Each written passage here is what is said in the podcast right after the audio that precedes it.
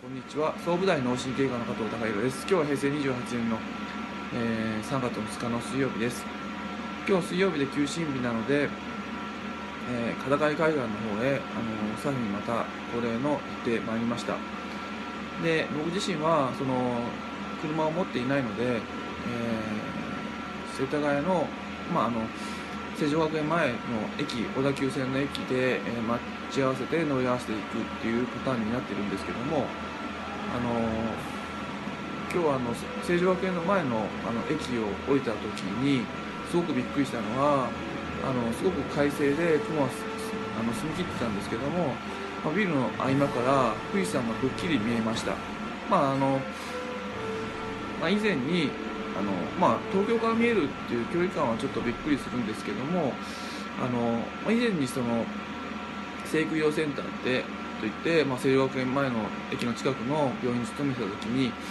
まあ、その病院のその7階か8階ぐらいから澄み切っている時は富士山見えたことはありましたけども、まあ、地上からあの東京でそんな富士山がきれいに見えるっていうことにすごく感動していました。で、まあ、実は僕自身は、まあ、この春の時期っていうのは、まあ、その朝方、まあ、北斗七星も見れますしその富士山も見れる。で富士山とか北斗七星は僕自身としてはあのすごくあの見るのが好きです。でなんで好きなのかなっていうとあの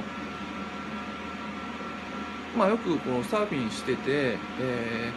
ーまあ、海の流れがあるので結構知らないうちに流されちゃうっていうことがあります。でそういうことがないために、え、どういうことをしているかというと、まあ、その岸の目印まあ、建物であったり何か分かりやすい目印をあのちゃんと見といてでその目印にが近くなったり遠くなったりしているかどうかで自分の位置を確認するっていうことを、まあ、サーフィンの間はやってその流される危険っていうのからあの回避してるんですけどもあのやっぱり日々生活してると日常生活してるといろんな出来事があって、まあ、自分の心がいろいろ反応してまあああっち行ったりこっち行ったりいろいろ考えたりバタバタしたりはするんですけども、まあ、そういった時に、あのー、